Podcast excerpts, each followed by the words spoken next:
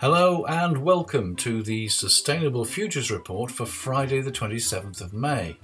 I'm Anthony Day.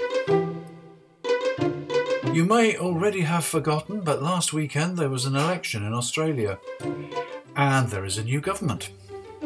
Will it reverse the climate scepticism which seems to have been a hallmark of the previous administration? Here in the UK, a responsible investment manager at a major financial institution takes an interesting slant on his job and gets suspended as a result. Questions are asked whether a charity with a view on climate science is in fact a charity or could it be a lobbying group. UK ministers have decided that now is not quite the time to require corporate environmental disclosure, inviting the question if not now, when? There's more bad news from Hinkley C. I keep having to remind my spell checker that there's no C in Hinkley. Is that an omen? But there's a ray of sunshine from Oberlin, Ohio, in the United States. According to CNN, on his first day in office, the new Prime Minister of Australia mentioned climate change four times within two minutes of his maiden international speech at the Quad meeting in Tokyo. This contrasts sharply with the antics of his predecessor, Scott Morrison, who once took a lump of coal into Parliament. This is coal, he said. Don't be afraid. Don't be scared. These stories emphasise the Australian dilemma, where citizens are increasingly concerned about the effects of climate change, yet rely on coal and gas as major export earners, and have one of the highest carbon footprints per head in the world. Increasingly concerned, but research by The Conversation found that approximately a third of Australians, predominantly conservatives, maintain that climate change is not caused by human activity but rather by natural environmental fluctuations. At the time of writing, the Australian Labor Party, the party of Anthony Albanese, the new Prime Minister, is still two seats short of an absolute majority after last weekend's general election. Even so, the ousted Liberals are way behind, and the votes of the three Green members would more than fill the gap. There are also many committed environmentalists amongst the 12 independents. Will they support the new government? It must depend on how they honour their manifesto commitments. The climate crisis was one of the defining issues of the election. You'll find a link on the Sustainable Futures Report website to analysis of the individual parties' claims by Carbon Brief. Labor promised to cut emissions by 43% by 2030 and to reach net zero by 2050, partly by strengthening the mechanism used to pressure companies to make cuts. Although this is an improvement on the policies of the outgoing government, critics warn that the chosen method will not have the desired result. It'll be extremely difficult to turn away from China as a major export market for Australian coal and gas, and any reduction in mining will reduce jobs, so something will have to be put in place to replace them. We've heard in the past of the major infrastructure investments in ports and rail by the Adani Group designed to increase coal exports. How far can the new government go to roll back or cancel commitments already made? Albanese is reported as saying that Australia could become a renewable energy superpower. Australian pressure group Climate for Change says we know that strong climate policies facilitate investment and create jobs, particularly in regional communities. We want the incoming government to take advantage of new opportunities in the clean energy economy, and we want to protect our communities and ecosystems from the worst impacts of climate change. We can't afford to waste this opportunity. Let's get in early and let our new representatives know what we expect them to do. The Australian Labor Party's website says creating jobs, cutting power bills, and reducing emissions by boosting renewable energy are at the centre of Labor's Powering Australia plan. This plan will bring cheaper renewable energy to Australian homes and businesses. On the environment, it says an Albanese Labor government will work to protect the Great Barrier Reef from the threats of climate change and poor water quality. We will work with local communities to restore the creeks and rivers that run through our communities and we will double the number of Indigenous rangers working to protect some of our most precious places. Unless we act now as a nation, our koalas will disappear, our reef will be irreparably harmed, and the Australian way of life will change forever. On emissions, it is less clear. It acknowledges that emissions reduction will be a phased process, but now the party has responsibility for that process. We await detailed plans. I'm hoping to get on the spot comment from environmentalists in Australia for inclusion in an episode very soon. Last week, Stuart Kirk, head of responsible investing at HSBC Asset Management, made a presentation at the FT, the Financial Times Moral Money Conference, entitled Why Investors Need Not Worry About Climate Risk. He told delegates, In 25 years in the finance industry, there's always some nut job telling me about the end of the world. Human beings have been fantastic at adapting to change, adapting to climate emergencies, and will continue to do so.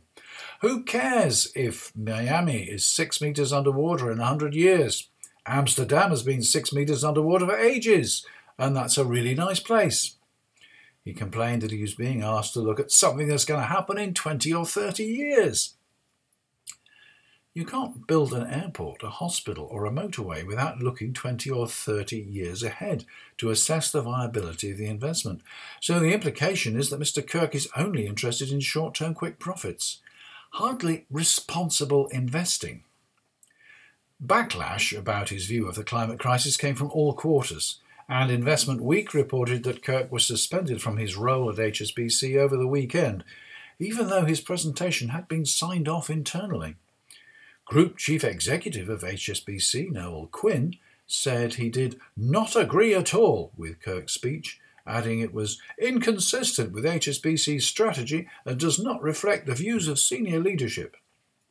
Writing for ProfessionalAdvisor.com, Christiana Figueres, formerly Executive Secretary of the United Nations Framework Convention on Climate Change, said, the recent outrageous speech of Stuart Kirk, ostensibly the head of responsible investing for HSBC Asset Management, was not only misinformed and misguided, his many fallacies have already been made clear, it is one of the most irresponsible public statements we have heard in years.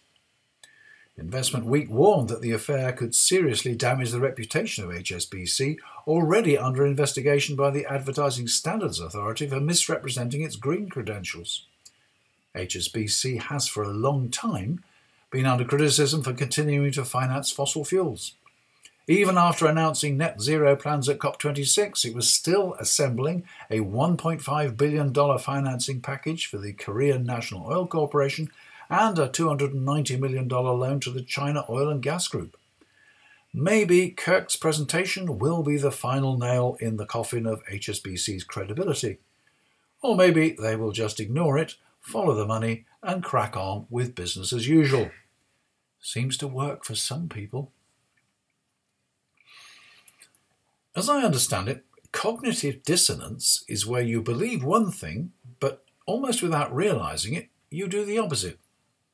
On the other hand, an example of doing the opposite of what you say you believe in on purpose is called greenwash.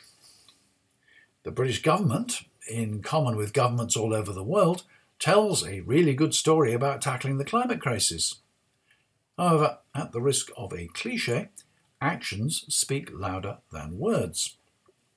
Now we hear that the British government has postponed its plans to require corporations to disclose their environmental performance.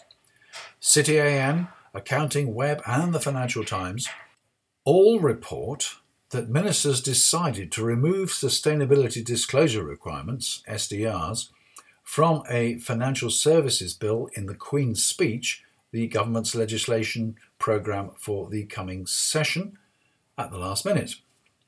At the same time, they removed measures for tightening standards of corporate governance with audit reforms, new powers for the internet regulator, and football regulator all dropped. It is suggested that Deputy Chief of Staff David Canzini, a strong proponent of free market economics, was a key figure in delaying the new rules. He is believed to have tasked aides with postponing or dropping unconservative policies, in order to highlight the party as pro business while differentiating it from Labour. Tax campaigner Richard Murphy commented When push comes to shove, the government will say it cannot possibly impose burdens on business, who must be allowed to let the planet burn if that's what the markets dictate. While the Treasury stated that they remain committed to implementing sustainability disclosure requirements and will proceed with the necessary legislation in due course. Will due course be soon enough? Nothing can be managed until it is measured, and by ruling out requirements to measure environmental impact, the government has taken a step back from the path to net zero. Has the government been listening to the Global Warming Policy Foundation? This group has been questioning climate science for years. Led by former Conservative Chancellor Nigel Lawson, its membership includes Steve Baker MP, who is also a member of the COVID Recovery Group the pro Brexit European Research Group, and the Net Zero Scrutiny Group of MPs opposed to the UK's Green Agenda. Craig Mackinlay, MP, founder of the Net Zero Scrutiny Group, has recruited staff from the Global Warming Policy Foundation to work in his parliamentary office. It's been revealed that the Global Warming Policy Foundation, a charity, has received funding from fossil fuel interests it has therefore been reported to the Charity Commission by the Green MP Caroline Lucas and by Extinction Rebellion.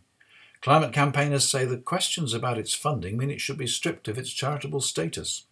In a letter to the Charity Commission, the signatories, including the writers Irvine Welsh and Zadie Smith, say the GWPF is not a charity but a fossil fuel lobby group.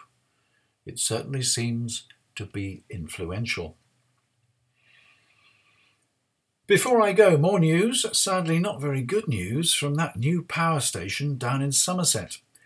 EDF, who are constructing the nuclear station at Hinkley C, announced last week that the project is delayed by a further year and will cost an additional £3 billion. Over time, I've modified my view of nuclear power, and I now believe that it is a necessary part of a low carbon electricity infrastructure However, the fact that it takes so very long to build new stations counts against it, even more than the cost. Energy security from clean energy is an urgent priority.